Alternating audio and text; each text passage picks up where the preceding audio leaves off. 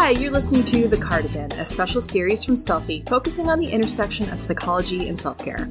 I'm Kristen, a licensed therapist, a skilled catastrophizer, and mom of four. And I'm Matthias, a licensed therapist, side-eye aficionado, and a dog dad. We're going to be taking your mental health questions, chatting about our own journeys, and looking at psychology in the media. We hope you learned something about yourself, the people you love, and the world of mental health.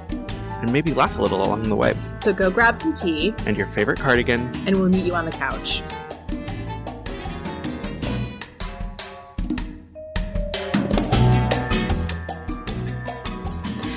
Hey guys, welcome to Selfie. Well, today we are going to be talking about some of our two thumbs up, and then we're going to have an interview with Karen Walrend. She is an author, a longtime friend of mine. She wrote a book called The Lightmaker's Manifesto, and in it she talks about how to find the light in the midst of fighting for what is right. It's a very timely book, especially as we're watching what's happening in the Ukraine, and she shared a lot of wisdom with us.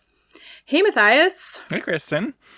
Well, talk to me about your mental health this week. Yeah, this is such a small thing in some ways, but I bought flowers for myself. Good for you. And like, it feels ridiculous in some ways to be like, I bought myself flowers, but I don't normally do that. And I've begun to wonder, why don't I do this? Because it feels like such a frivolous little thing, like a waste of money in some ways, in where I let myself splurge on occasionally on other things like food or whatever. Like flowers feels in some ways purely frivolous. And it just has brought so much joy into my apartment. Oh my gosh, totally. Yeah. Okay, where do you get the flowers? These I just got these from the grocery store. Yeah. Like it wasn't anything special or anything. It was just like flowers seem nice, but I've done this before years ago. Like, I mean, I live relatively close to Pike's Place Market here in Seattle, which always has these massive bouquets for just $10. And I used to walk down there and buy they're beautiful, huge bouquets. Yeah. And I love that. And I think, honestly, that ruined flower buying for me in some ways because these grocery store bouquets bar was too high are nothing compared to like, oh, I can go to the market, but I never go to the market. So yeah. And you're at the grocery store. Right. Yeah. Oh my gosh. I think flowers in a home make a huge difference. Yeah. It just, I don't know. I mean, you notice anytime that you're looking at, a beautiful design magazine or something, there's always fresh flowers. Yes. It's a really important part of design. So I don't know. I think the environment matters, and I think flowers is a big self-care moment. Yeah. It's been really lovely. So what do you like a mixed bouquet? Do you like all one of the same flower? Mixed, yeah. I mean, depending on the season, I am a sucker for hydrangeas. I know. I love them too. They're just so beautiful. They are. And I've always thought about trying to get some dried ones for my place because they hold up for forever. Mm-hmm. I never have. Yeah. Yeah. And then dahlias as well. I know we're out of season for both of those, but yeah.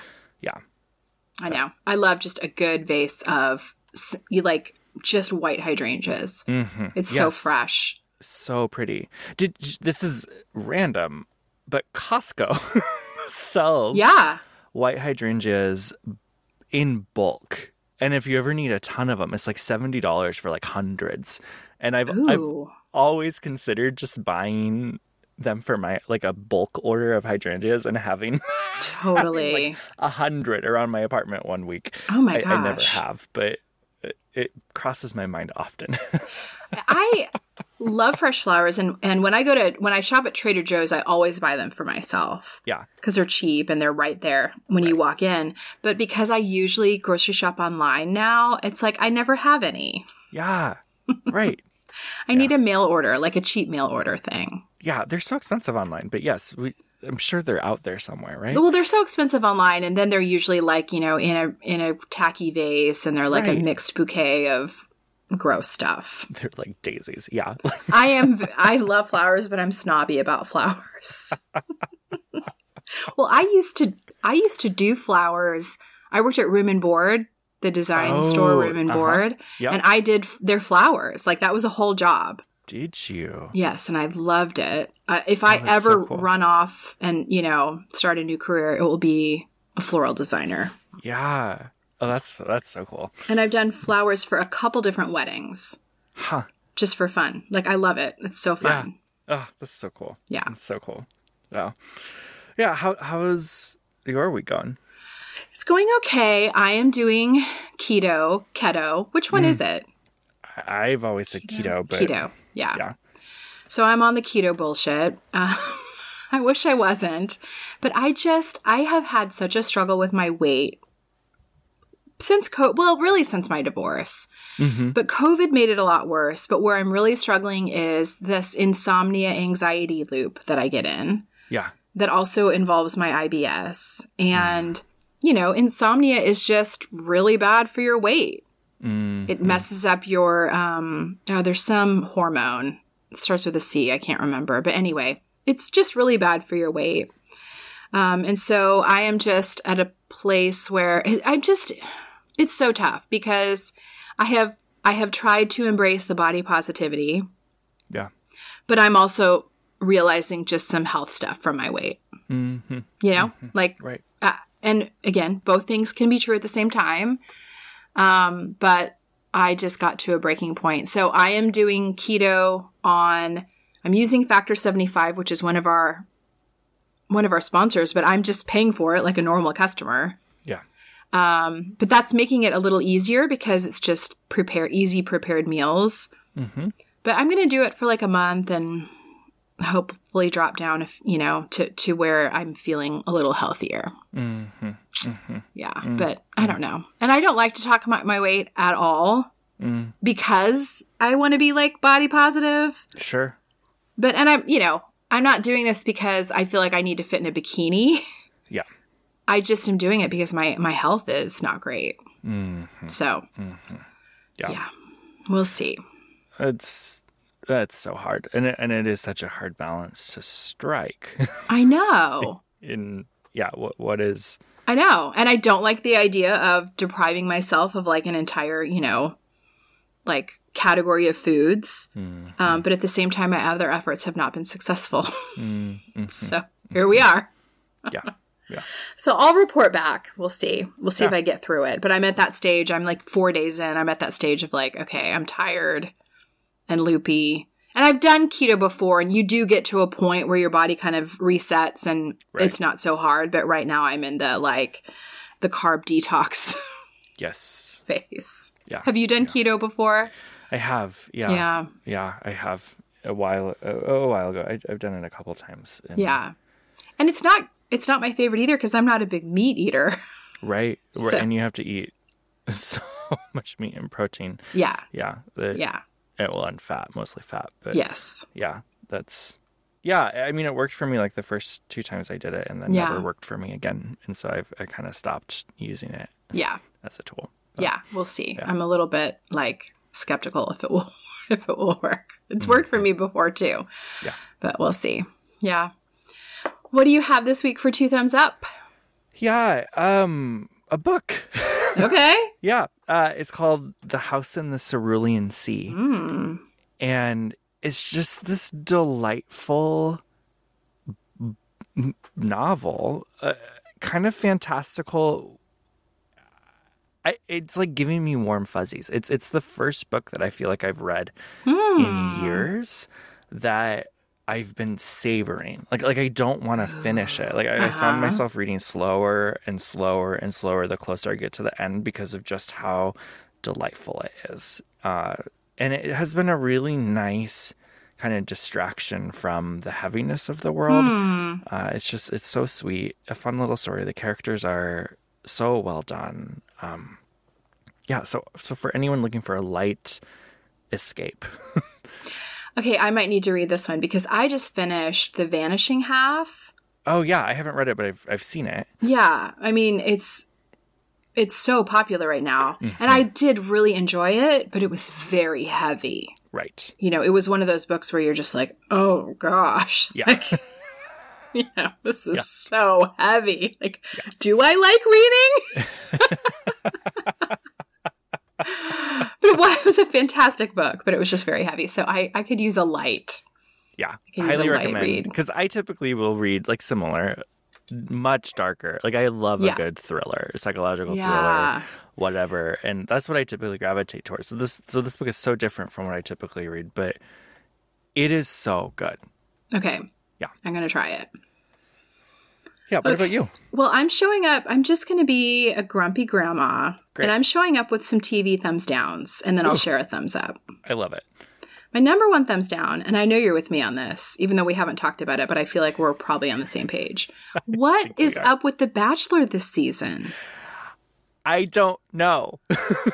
Where did my escapism go? Because I know we both watch the show religiously. Yes. But this season's so bad. It's so bad. I gave up. I've never given up. Yeah, I feel like my little group that we watched together, I feel like we've watched, we're still watching it, but we've, gone into the world of we're just have it on in the background while we talk. Yes. Yeah. You know it's gone bad when you're just not even watching anymore. Right. Or we, we've done a pseudo drinking game whenever Clayton says, I'm so glad you shared that with me.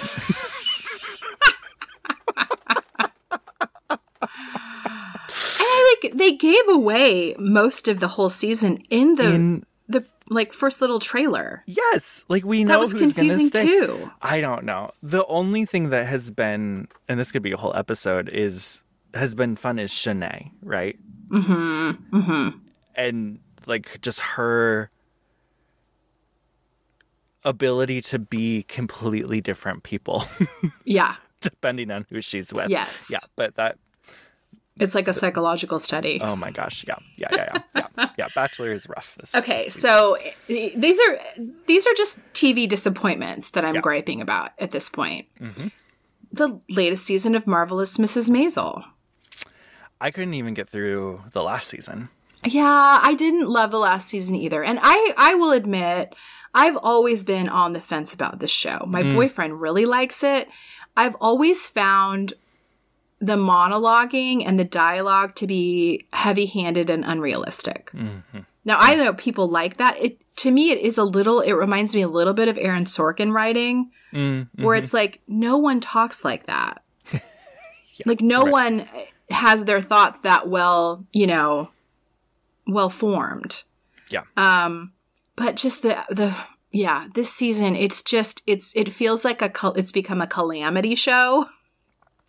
Well, I thought last season was the last season. It should have been. Yeah, I thought that they were done with it. When I saw season 5 popping up, I was like, I'm not even going to try it. I know. That show should have been done. Yeah. So that disappointed me. I also was very disappointed in this second season of Righteous Gemstones. Really? Yes. Did you watch it? I am slowly working my way through the first season. Okay. I'm probably on episode 4. I'm actively watching it. Yeah. But half an episode at a time over weeks. Well, without giving anything away, again, this show to top itself has to kind of border on the absurd. Yeah. And it's an absurdist show. It's not realistic at all. Yeah. But it just became more and more absurd. Mm. And the plot line became more and more convoluted. And then I don't know, personally, I feel like it would actually be a funnier show if it was more realistic. Yeah. I want a Lauren Daigle character. Yes. I want a Christian blogger.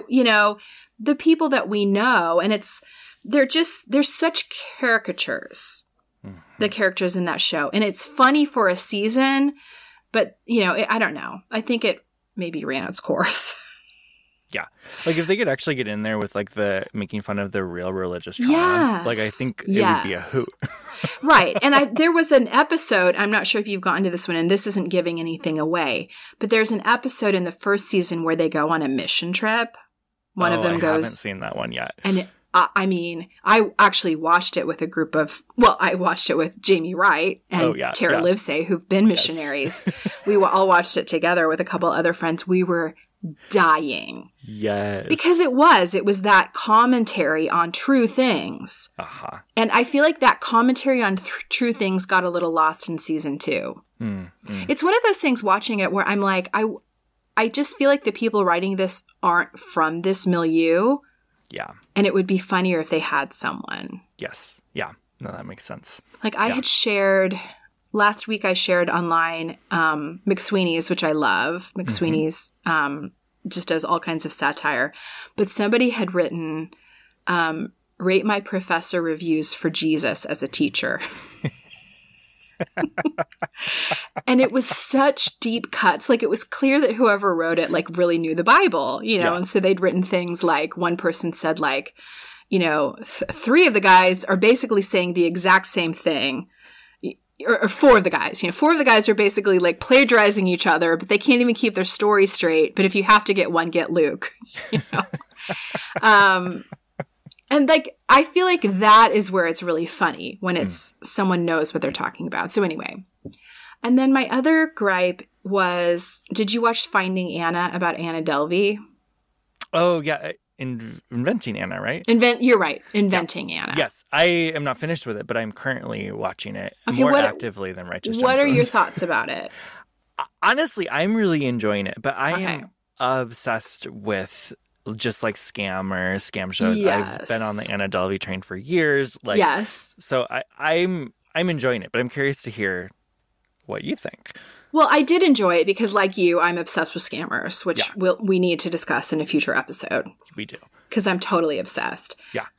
But I feel like the show itself focused too much on the journalist and not enough on Anna. Okay. Mm-hmm. So there's a journalist, and that's, you know, that's kind of the storytelling. And it also just felt very Shonda Rhimes. Yes. Yeah. Where, you know, it's like, and you know this from episode 1, but you just know that like she's pregnant. And of course, you know, she's going to have the baby in like the most critical point of the investigation. Mm-hmm. Like, you know, that's coming. Right. Right. It just feels very sitcomed. Yeah. I can see that. Yeah. Mm-hmm. And I wanted just more of a gritty. Yeah. I don't know. And then I also felt that it was more flattering to Anna than it. I don't know. Yes, I think she's a psychopath. Yeah. It is very flattering to Anna. Yeah. And they made her like an empathic person, and right. I think she's actually just much more of a psychopath. Uh-huh. Yeah, I think that's true. Yeah. But I will offer 2 bright spots of television, since I'm just on here, first of all, talking about TV, second of all, whining about everything. Have you seen Somebody Somewhere with Bridget Everett yet? No, I haven't even heard of it.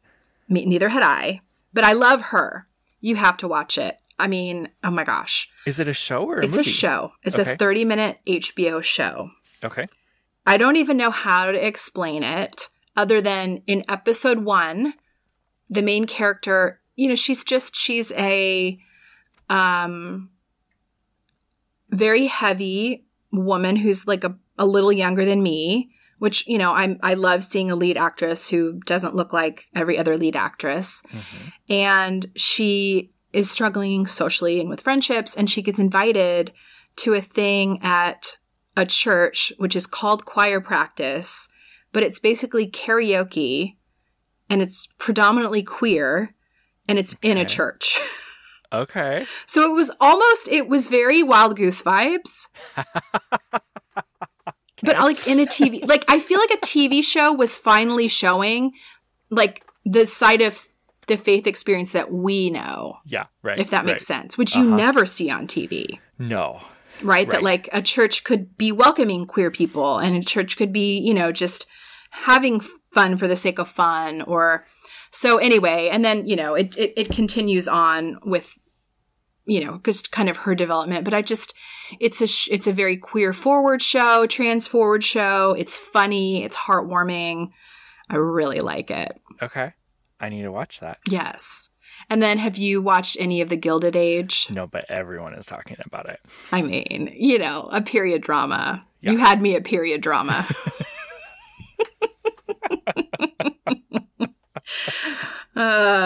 You had me at ball gowns. I mean, for the fashion alone, you know. But it's great. I mean, it's a classic, like kind of Merchant Ivory style you know, upstairs, downstairs, period drama. Fun. Yeah. I need to watch it. You should. It's worth it. It's definitely worth it. But you should definitely watch Somebody Somewhere too. Okay. Everyone should, because this is one of those darling shows that's like so good that no one is talking about. Yeah. You heard it here first. Yeah. All right, let's chat with Karen. I'm so excited to be chatting with Karen. We are going to be talking about her new book, The Lightmaker's Manifesto.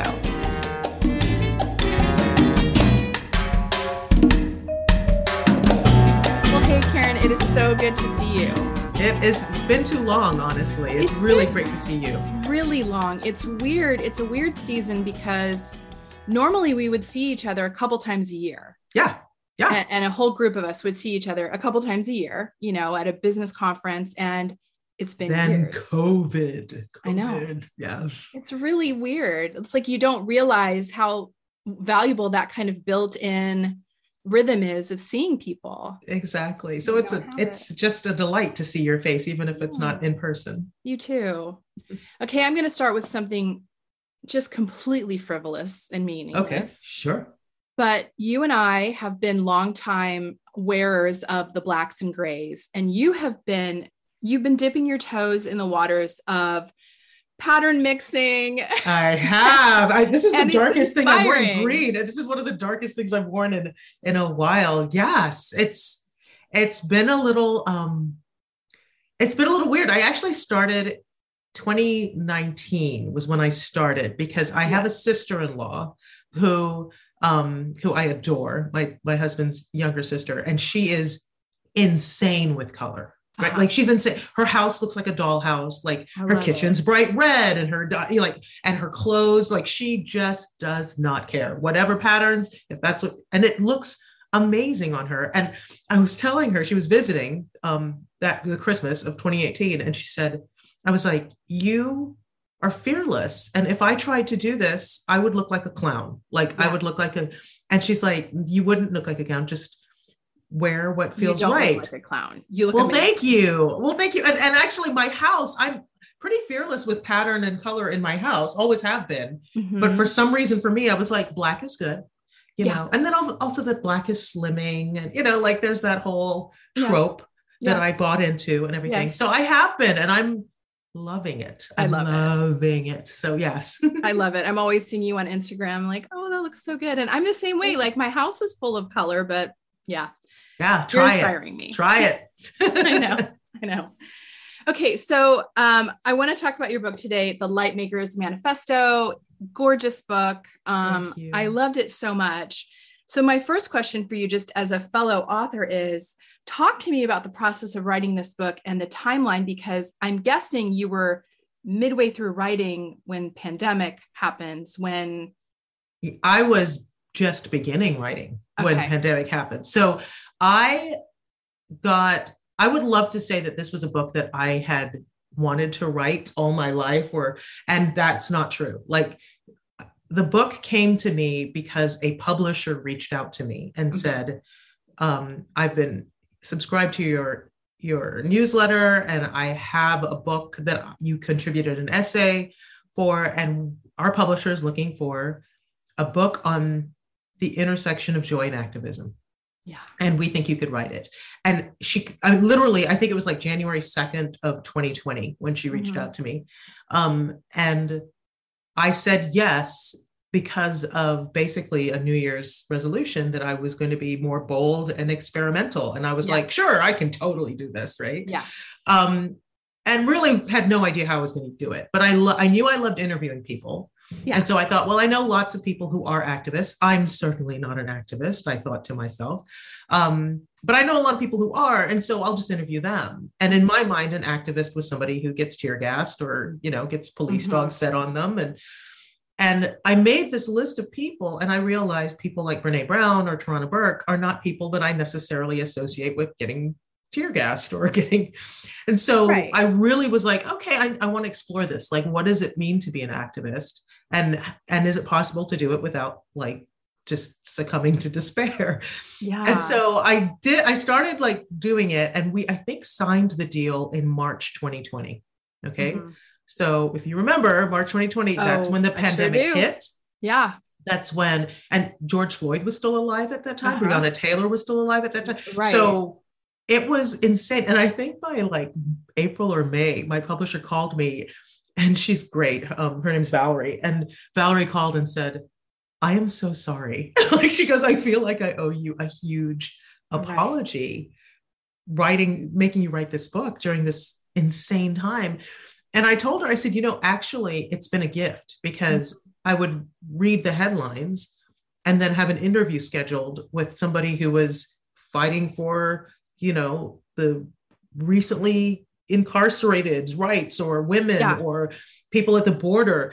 And it gave me some hope, right? Like, it was a really, I don't know that I could have gotten through, honestly, 2020 the way I did if I hadn't had those interviews. That's so interesting. It was really weird, because I think most people, when I would tell them in 20, oh, I'm writing a book on joy and activism, people would go like, is that a thing? Like, does that really happen? And I was like, apparently it is. And I'm learning as I write this book as well. So it was very serendipitous in many ways that I got to write it then. So you're a couple months into your book, pandemic hits. Yep. George Floyd sparks a national discourse on race. Yep. It's a discourse you've been part of for a long time. Yes. But it feels like that was the maybe national moment of reckoning. Yes. One of them. I mean, I think there've been reckonings on race a lot, right? It feels a like lot that just was in the our one lifetime where, the people who haven't been talking about this at all stepped in some. Yeah. I do remember when George Floyd happened, and to this date, by the way, I've never seen the tape. Like, I can't look at the tape. Yeah. But I do remember when it happened thinking, why are people reacting to this now? Like, we've had a lot of people who have died. Remember the other ones? Exactly. Right. So I remember that feeling. So I think to that, yes, I think that there was a sudden explosion of this is not right. But I mean, those of us who are of color, I mean, we've been sharing a long time. Yeah. So, right. So, yeah, but I think that's right. I do remember at that point going, I can't believe people are finally taking this seriously. And what is it about this tape? And, and then people are like, well, it's 8.5 minutes of watching the man die. Right. Like, which is a little bit different than all of the other tapes that we've seen or videos. Sorry. I always feel like that ages me when I say tapes, but when I see the videos of them, right? Like that was something. Yeah. How did that change, or did it change what you were writing as you're seeing, people engage in this that previously haven't? That's a great question. I don't know that it changed my writing. I mean, I really sort of knew that,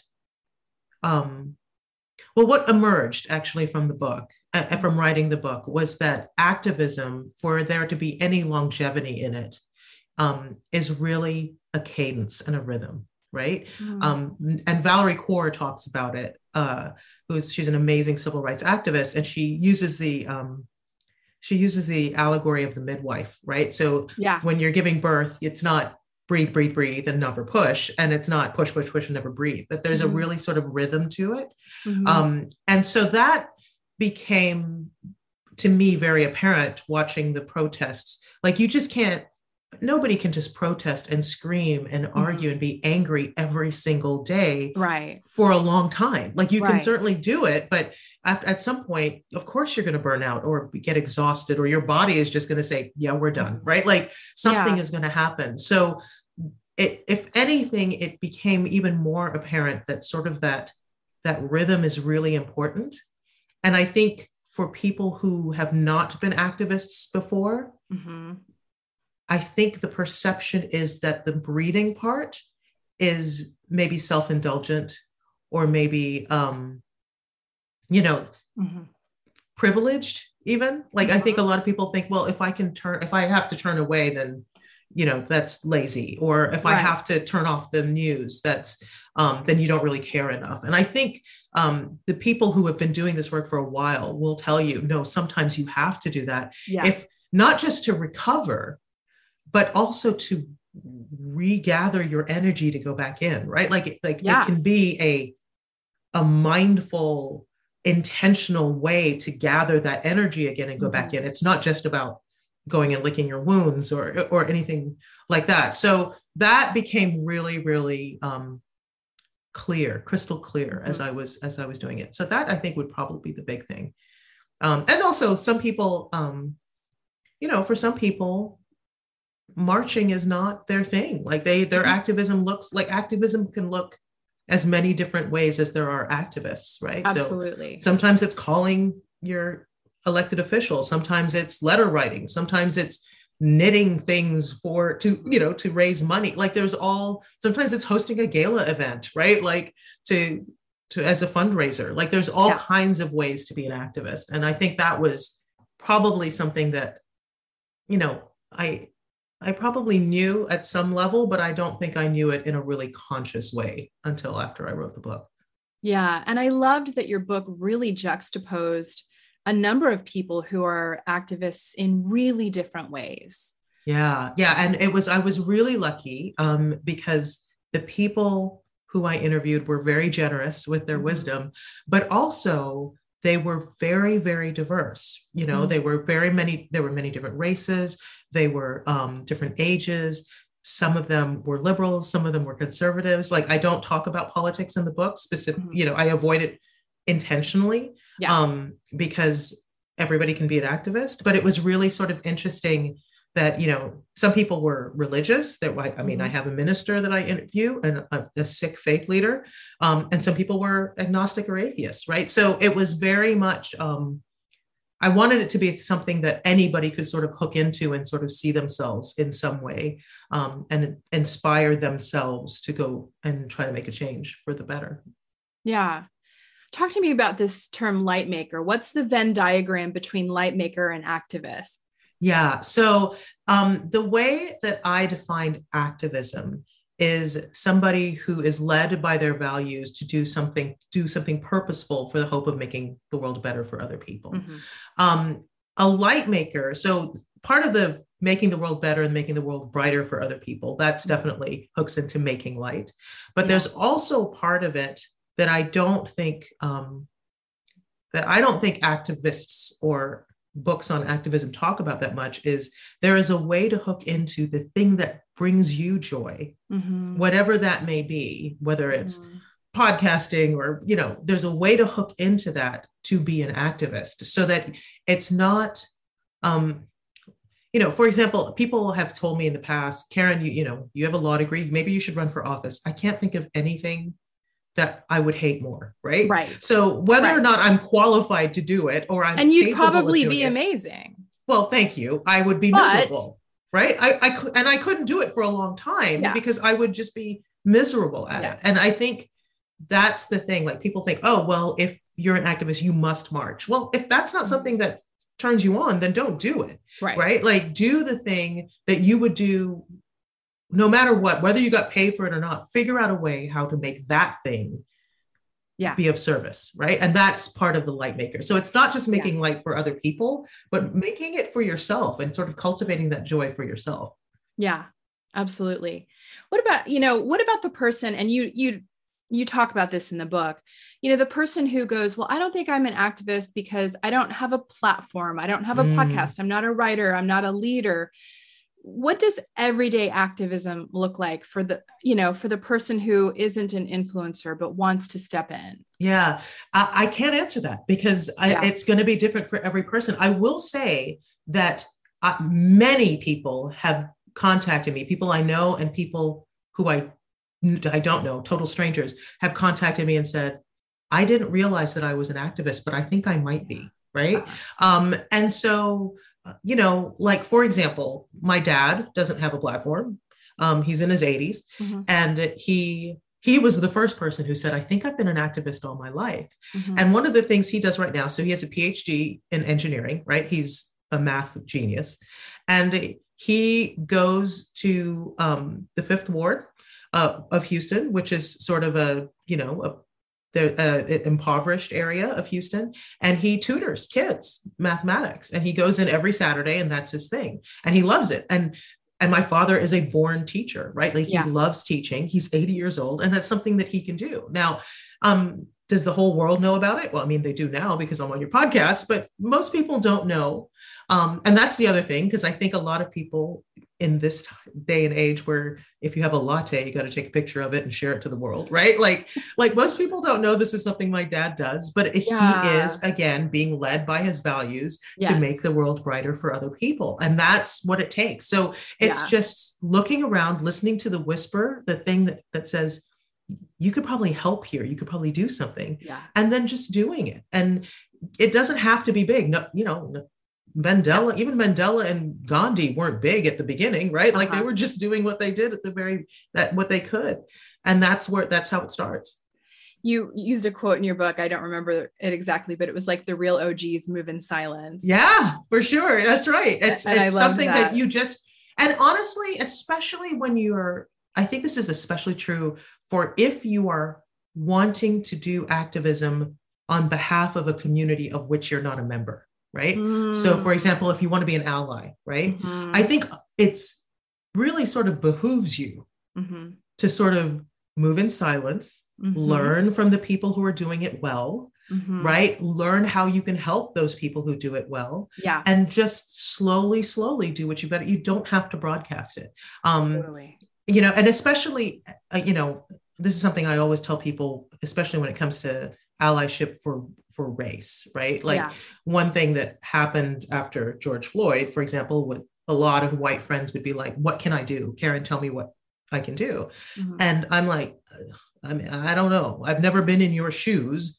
So I don't know what to tell you, right? Right. But if those friends had instead gone to white friends who they saw doing great work, right? Like those are the people that can help, teach you and tell you. So look for the people that you have something in common with who are doing the work well. Yeah. And ask them, and then understand that you're going to screw up. Everybody screws up at sometimes. Yes. So being able to take accountability and, say, that's on me. I did that. I've learned and keep moving on. I mean, I think that's really a big part of it as well. Absolutely. When you're talking about, different ways of, engaging and how one thing isn't for everyone. And also when you talk about white people messing up, I'm reminded of, I can remember, I had gone to New York to protest Eric Garner and to be involved in a community action and a march. And I can remember that we were marching past my nephew's house who lived in Union Square. Okay. And so I'm texting him and I'm like, you got to come down here. Like we're walking right by. This is so important. You got to come down here. And I'm white, he's black. And I remember him texting me back and being like, this marching is not for me. Yeah. That's not how I choose to engage. Yeah. Now, the way he has chosen to engage is he now has a huge knitting, charity that provides warm clothing and hats to LGBT homeless youth in the city. Nice. And I was reading this book and I just couldn't stop thinking of him because knitting, who would have thought, right? Like, right. But he totally, took those steps you said, where he looked at things he loves and the cause he loves. Yeah. And he found this route that was so unexpected. And now, he has this huge thing. So, and, I love that he told you that this is not my thing. Like he was very clear about that boundary. Like that's so cool. And that's really a big part of the book, right? Like there's a lot, I'm a big journaler. So I talk a lot about journaling and doing the introspection. And I think when you get really clear on what your values are and what your cause is and what you want to help, then you can feel freer to say no to other things. Cause I think that's the other thing, right? Is a lot of people are like, well, if you care about like the civil rights of people of color, then why don't you care about the environment? Cause the environment is like, and you can say, you know what? It's not that I don't care about the environment, but my focus is on this. Yes. And I trust there are other people whose focus is the environment, and I will trust that they'll be doing their work. So, but you can only do that when you get very, very clear yeah. on what you want to do and what your cause is and what your gift is that you can provide toward that cause, then it becomes easier to be very, very clear about that. So that's what I love about your nephew going, yep, that's not it. This is not it, right? That's right. So great. That's really, and really wonderful. And me also just being so clueless of like, this is what we do. Right. Like, this is the thing. Why aren't you doing the thing? Right. And I mean, I think it's easy to do, especially when you're passionate about something. Right.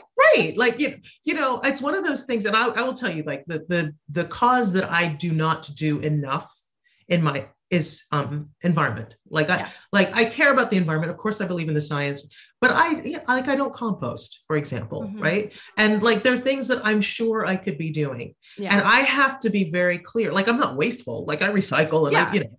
But I'm sure there's always more you could do. I could become a vegetarian. Like there's other things that I can do.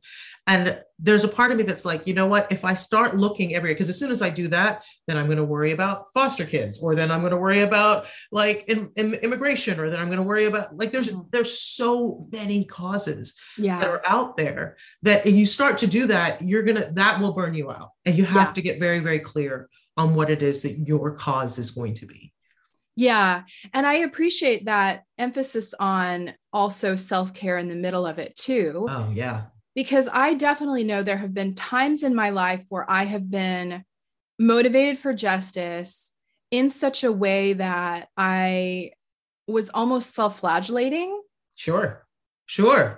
I couldn't take a break. If I took a break, that was privilege, shoving my face into things to the point of it not being healthy. Yeah. And, you know, one of the people that I interviewed, Jeff Harry, who's great. And he's a play coach. He talks about how, I think in the book, he said something like play is as important as like sleeping and eating or something like that. Yeah. And his point is that at play, which is often done without really any goal, it's something that you do for fun. Sometimes you get into a flow state, that's where creativity and that's where connection can happen. And that's where innovation can happen. And where else would you need creativity, connection, and innovation, but for activism? Yeah. And sort of being able to weave that in, that sort of self-care, that celebration when you make progress, that gratitude for progress that you've made, that connection of being able to talk to friends who are not only doing the work with you, but celebrate you, or maybe even like pick you up when things start to feel a little desperate. Like, all of those things are the way that you have the longevity in the work, because you want to be doing this for a long time. You don't want to burn out. That's not the point. Yeah. It doesn't help the cause to burn out. Right. Yeah. So you have to be able to have that rhythm and have that self-care and do it without guilt. Right. Like, do it like, and for me, the way that I do it without guilt is it's not a sign of weakness to rest. The rest is the way that I gather my energy to go back in. Absolutely. Right. That it is the mindful, purposeful thing that I'm doing so that I can go in and be clear-headed and focused and ready to push again. Mm-hmm. And that for me has been very perspective shifting for me, you know? So don't feel guilty. You have to do it in order to be like full strength to go back in and keep going. And that self-care feels like it's all the more important for in-group versus out-group, right? So if I'm a white person who's trying to be an activist for immigrants or for people of color, it feels like all the more important for people of color who are in these spaces. Oh, I see. To be finding that rest. Yeah. You know, I mean, I think that's interesting. I don't know that that's necessarily true. I think if you are devoted and focused at making change, that there's always going to be compassion fatigue, for example. There are different things. And I would hate to rank the suffering, right? Because people feel the suffering in different ways. I would simply say that it's important for everybody. It's important for everybody to really tap into that rhythm. And yes, for some people, they need it more frequently, and some people they don't. And, and we just have to be really introspective and listen to what it is, and also respect when people say, I can't right now. I can't do it right now. Yeah. And I've become very, very good at being able to say, I can't right now. Like, it's just like, just being really boundaried about what I'm capable of and what I'm not, for sure. You've always been my friend who's just like the example of boundaries. I feel like there's so many times like we've been sitting around, people are talking, it's late, and you're like, I'm going to bed. I'm going to drink my tea in my room. I know. I have people tell me that. I'm like, I don't know if people are trying to tell me like, you are so antisocial. I am deeply introverted. That is very, very true. And yes, I mean, I love people. I love people, but you love yourself also. I love myself deeply. And also I can't, I'm just not an extrovert. Like I don't get my energy from people. I get it from solitude. And so it's either I leave or I stay and be cranky. Yeah. And trust and believe you would rather me just go ahead and make a graceful exit. And I'm introverted too. And I stay and then I'm blitzed the next day. Yeah. It can be very, very, I'm very, very mindful of that, but that, you know, that came with getting older as well. Like I don't know that I was that good at it in my 20s, but I'm definitely good at it now. So talk to me about information seeking, because I feel like your book talks about this a little bit, but I feel like I watch these two kind of polar extremes at times in terms of ideology. One is I have to be informed all the time. I need to be staying on Twitter. I always have to be in the news. If I take a break from the news, I'm privileged in ignoring the news. Yeah. And so I even have in my counseling practice, some clients where I've had to say like, you have to be off Twitter for some hours. But then I feel like there's this other ideology, which is, you know, I'm going to manifest joy and I'm going to do that by only looking at the things that are joyful. And I, you know, and I'm only going to bring in my orbit things that make me feel positive. And like, how do we find that balance between, I want to be informed. Yeah. I want to be, you know, I don't want to be toxic positivity, la, everything's fine. Yeah. But I also don't want to be swimming in the news. Yeah, for sure. Yeah. Well, I mean, it requires some self-discipline, right? Yeah. Like for sure. I will say that, like, for example, I don't have cable. Mm-hmm. I don't have cable. Right. So I have Netflix and streaming platforms, but I don't have cable, and I don't watch the news on television or even online. I don't watch it. I am I wake up in the morning, I dip in with headlines. Yes. I look and see. So I know kind of what's going on in the world. Kind of a broad look, what's going on. I mean, and that was in 2020, that was hard because 2020, like everything was on fire. It was hard. It was really, really tough. But I am not a person that, like my parents, for example, they have the news on all the time. And I'm like, I don't know how you do that. Like that's crazy making. Yeah. So I think you can I think you can be enough like on headline and then back off. Yeah. And also sort of, no, you know me, right? I'm beauty of different girl. Like I love beauty, right? Like I'm a photographer. I go look for beauty. I tend to not share dark, awful things online on my own platform, for example. Mm-hmm. Right.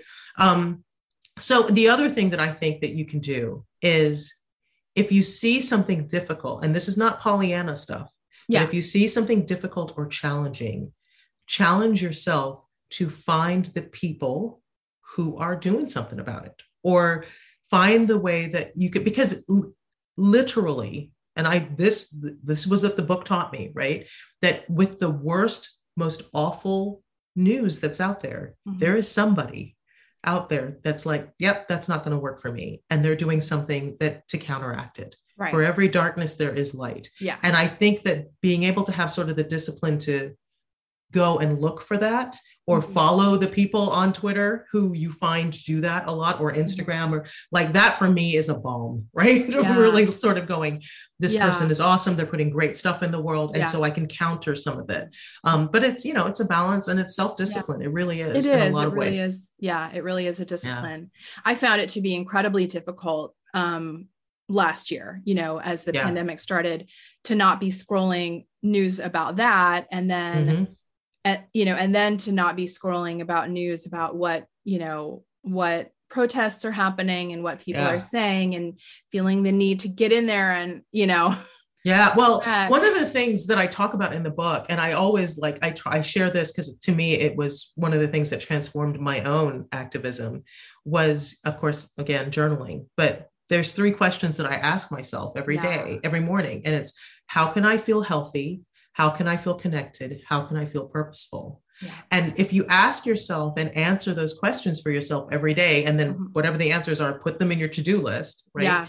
A lot of times that can help you do that. So if you're like, how can I feel healthy today? You know what? I don't feel healthy because I've been watching this. So today I'm not going to look at anything, right? How can I feel connected today? You know what? I'm feeling a little fragile. I have this friend that's always there to listen, or that makes me laugh, or what, and really sort of checking in with yourself literally daily. How can I do that? Is really, really helpful. I loved those prompts. I really did. I actually would really like to start using them myself, because my goodness, I mean, what an intention setter. It's such a great, and I would, you know, I'd love to claim it for myself. I didn't make it up. Malika Chopra, I think, was the person I originally heard that from, but it's really transformational. And so, you know, sometimes how can I feel healthy means I'm going to go spend an hour and a half at the gym, but sometimes how can I feel healthy is I'm going to have a disco nap, right? Or, a media break, or drink extra water, or whatever it is. And just sort of having that habit of checking in can really be helpful. Absolutely. I have been, I listen to podcasts in the morning when I get ready, which is kind of how I absorb my news. And I have a couple that I, you know, I will go through NPR and The Daily, and I have been trying to follow my gut of, as I'm listening, like, is this making my gut upset? Yeah. And if it is, do I need to listen to the rest of this epidemiologist interview or should I turn it off? Right? Like, I'm not in denial that there's a pandemic. Yep. But is this information, you know, is this making you ill? Yeah. Is it making you sick? Is it making you mentally not fit? Right. Then so I'm going to push pause and I'll come back to it. I'll find the information at a different time or in a different way. And that's been really helpful for me, because I feel like a year ago, I would have just pushed through. You got to listen, you know, listen. Oh no, don't do that. Don't do that. We need you here, right? We need you here. And that's, you're not going to stay. You're not going to be here if you keep doing that, for sure. Yeah. Yeah. Talk about the Star Collective and what that means in your life. Yeah. So it was funny. I you know, I used to use the word war council, which sounds a little bit, it's a little aggressive, but, so Star Collective for me are the people who are, yes, very dear friends for sure.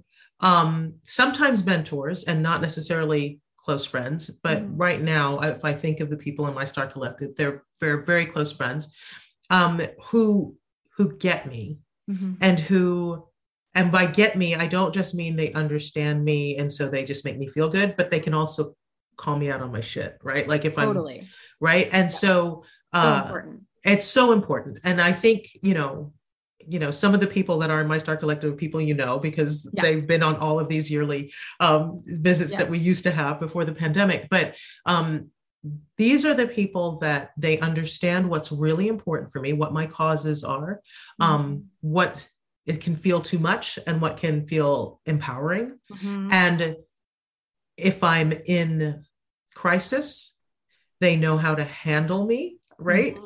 They know not to, bother me when I don't want to be bothered, or bother me when I need to be bothered. Right. Yeah. You know, and they're really, and they're people that I trust implicitly, but they are also people for whom I do the same.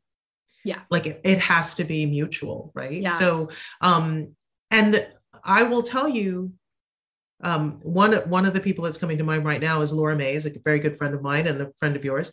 And Laura is probably the person who lives closest to me, and she lives 2.5 hours away. Yeah. Right. So they don't necessarily have to be local. It's nice if they are, but, they can be anywhere. Others live on the other side of the country. Yeah. And they can be, you know, men, women, whatever, but these are the people that just really fully have your back. Totally. And will tell you with kindness when, you're going off track. You're not in your values right now. Right. And it's good to have. I have probably 4 or 5 I can think of maybe on the outside.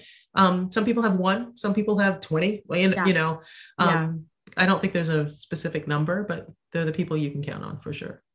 Yeah. I have a group like that, and none of us are local, and we call ourselves cheerleaders and ass kickers. Nice. It's an equal mix of both. Yes. Yeah. I will cheer you on all the live long day, but if you're being an asshole, I will tell you. Yeah, for sure. For sure. Or if you're excited about something and you're like, that you say you're excited about this, but this is not who you are, right? Mm. That you're able to say, you know, mm-hmm. I want to ask you some questions just to sort of poke at it. Yeah. And see if this is really, truly what you want. And those people are really invaluable, because sometimes you can be like, you know, you see something shiny and you think that's what I want. And it really isn't what you want. And your friends can kind of go, well, think about it. And also these are people that are really excited when you succeed, right? Like there's no jealousy, right? Like there's not this, totally. Why did that happen to you? No. Yeah. They don't, they're like almost more excited for you. Yeah. When great things happen to you, for sure. And that's hard to find sometimes. It is hard to find. It is very hard to find. And I think that is a constant pruning too, right? Yes. Because sometimes you don't know that until you do succeed. And then you're like, oh, okay. Yeah, for this sure. Person... And I think as the world gets more polarized, I mean, for me anyway, let me not speak for everybody, but like I had a mentor for years mm-hmm. that as the world became more polarized, I realized that we did not share the same values. Yeah. And it was heartbreaking because he had been somebody I'd looked up to forever. Yeah. And then I realized, oh, maybe we're different people, or he's different from, and being able to, you know, say, yeah, maybe this person isn't in that group anymore. Yeah. And it's not personal. Yeah. Right. It's that it just is not a fit anymore. Yeah. And being able to be comfortable different. Yeah, exactly. Right. Yeah. Yeah. That's hard. That's, that's really hard. Something you, one of the lines in the book that was like a, for me was many, but when you were talking about the aftermath of the hurricane, which Hurricane Harvey, you guys lived through. Yeah. And there was a moment where I don't remember if it was you saying it to your husband or him saying it to you, but it was, I want to make this the most meaningful thing that has happened to us. Yeah.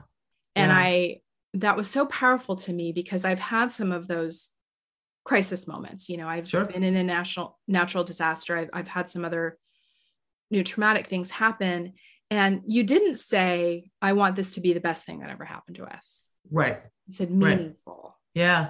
And that I loved that. How did you go about creating meaning from something that was horrendous for you to live through?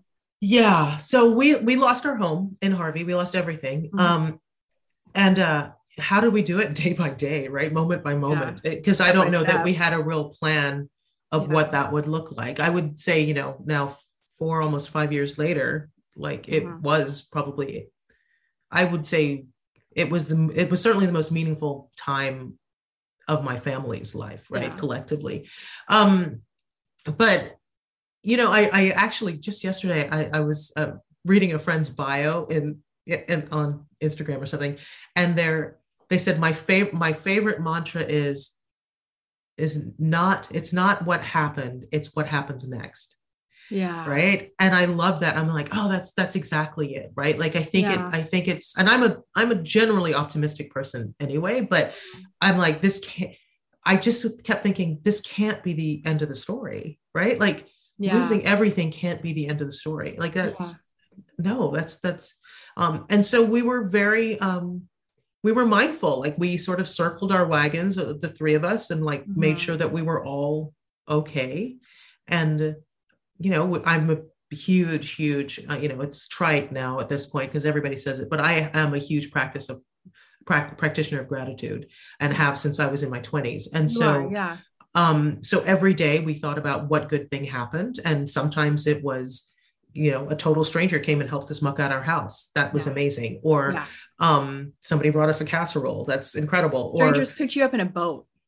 Strangers picked us up in a boat, right? Exactly. In a boat. With raging. Yeah. Like sometimes, you know, and sometimes I remember like the water stayed in our house for 2 weeks. And my husband kept wading into the house and trying to salvage stuff and coming back. And probably a weekend he thought, I mean, the water was disgusting, right? It was gross and rank and dank. And he goes, I wonder if my tetanus is up to date. And I was like, oh, that's probably important, right? And so he went to the grocery store and they they had a tetanus shot, right? Yeah. The pharmacy. And so like, that was the thing. Thank God we could get tetanus, the tetanus shot when we needed it. So, sometimes it creeps up on you on what the good thing is, but I've never had a day where I've not been able to come up with something. Sometimes it's little, but I can always come up with something. And it's important because if you keep a practice of it, right? When things are good, it's easy. But then when things are tough, you already have the practice. And so you start to look for it, and you start to look for it during your day, right? Like you're like, okay, oh, that just happened. All right. I got to remember that tonight. Right. And that's how you build resiliency, right? Like for me, it's 100% how we made it through. Yeah. And I don't even have I have no sense of loss around that. And we lost everything. It is 100% gratitude. Mm. It is 100%. Wow. People were amazing in that moment, which was great. And remember, it was 2017 and we'd just come off a crazy election, right? So people were really, really polarized, and that none of that mattered. Like it was the one time where we didn't have to think about politics or anything. We were just all in it together. And that's really kind of beautiful. It is really beautiful. Yeah. Well, you said it's not about what happens. It's about what happens next. You are about to launch your child. You're a year ahead of me, a step ahead of me. What comes next, Karen? How are you doing with this? Oh, it's nuts, right? Yeah. So my daughter's a senior. Yeah. I'm waiting for her to make a damn decision, right? She's got a few acceptances. She's waiting for one in particular before she makes her decision. It's killing me dead. So what's next is, she goes to college, which is amazing and wonderful. Yeah. This year is actually a really, really pivotal year for me personally, because my daughter turns 18. Yeah. She graduates high school. She goes to college. My husband and I celebrate 20 years married. I turn 55.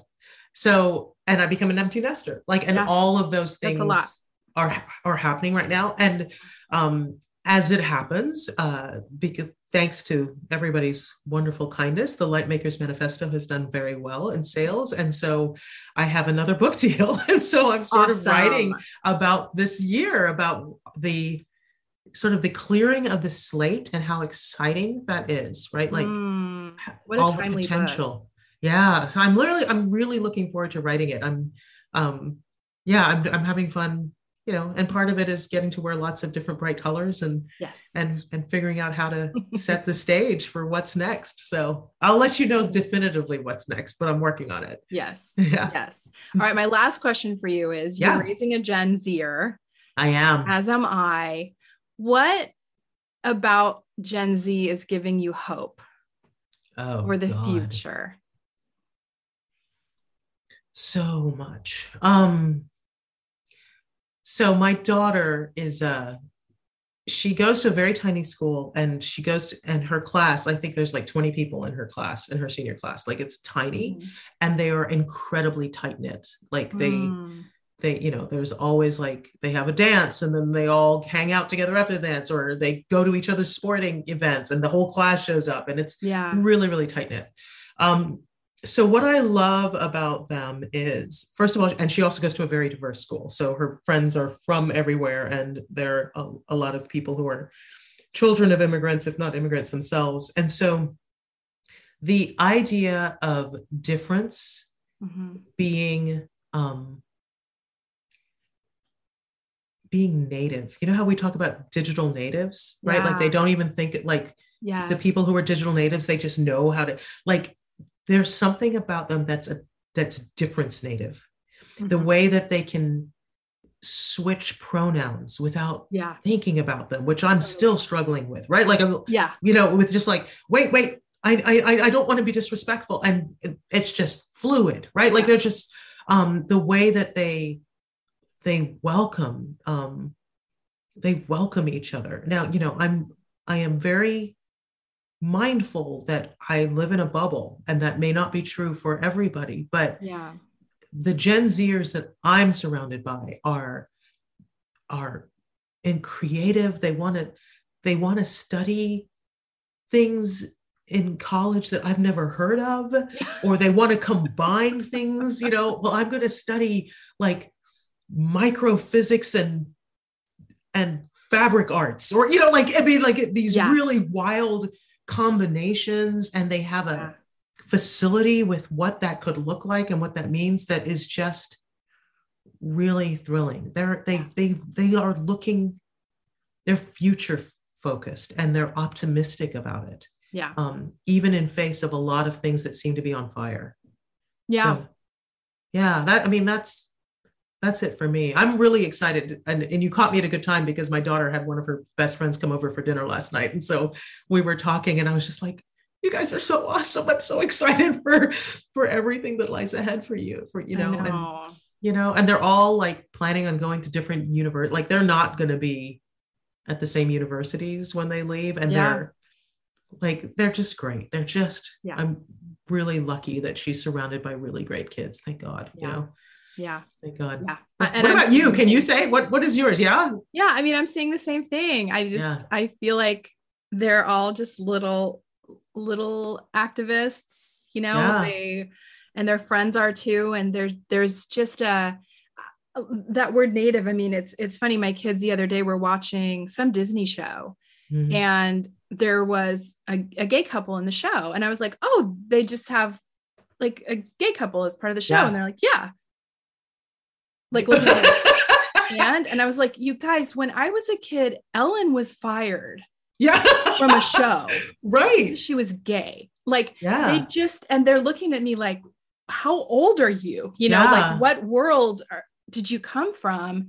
And so I feel we had a family member change pronouns. My kids the next day, boom. The next day. I don't understand how that happens. Stumbling all over the place, falling, dropping everything. And they're like, Mom. That's exactly right. Like if somebody introduces me with their pronouns, I'm good. Right. But if I've known somebody with one set of pronouns and it's changed, I'm like a bumbling fool. Like I'm a complete idiot. And my daughter and her friends, they're just like, okay, cool. Right. And it's pulled together. So it's so inspiring. And it's so, I don't know, the kids are going to be all right. The kids, I think they are. Yeah. I think they are. Yeah. I think so too. Yeah. Well, I'm so excited about your next book. Thank you. I'm so excited about it too. Are you writing yet? Or? Oh yeah, I'm writing. I was writing before we got on this. So I'm writing, and it's, awesome. It's really interesting. It's really interesting. It's just like the Lightmaker's Manifesto. Like I'm learning things, and I'm learning things about myself, some of which are awesome, some of which are not so awesome, some of which I have to change. And, I hope it resonates when it finally comes out in the world. Yeah. Yeah. Awesome. Well, where can people buy this guy? The Lightmakers. Oh, anywhere good books are sold. Yeah. I will say that, you know, we've gone into second printing. So thank you for everybody doing it. But it was a fun book to write, and it is it's an easy book. Like it's a page turner. It's not something that, you know, feels heavy or anything else like that. So so yes, please buy them. Awesome. And where can people find you online, on Instagram, Twitter, all that? Yeah. So my handle is often Chookalunks, which is really hard for people to remember. So if people go to KarenWalrend.com, that will get you everywhere, and you can find my Instagram, Facebook, Twitter, everything else there. Awesome. Well, thank you, Karen, so much. It was such a delight to talk to you. It's always such a delight to speak with you. I'm so glad that you invited me here. Thank you.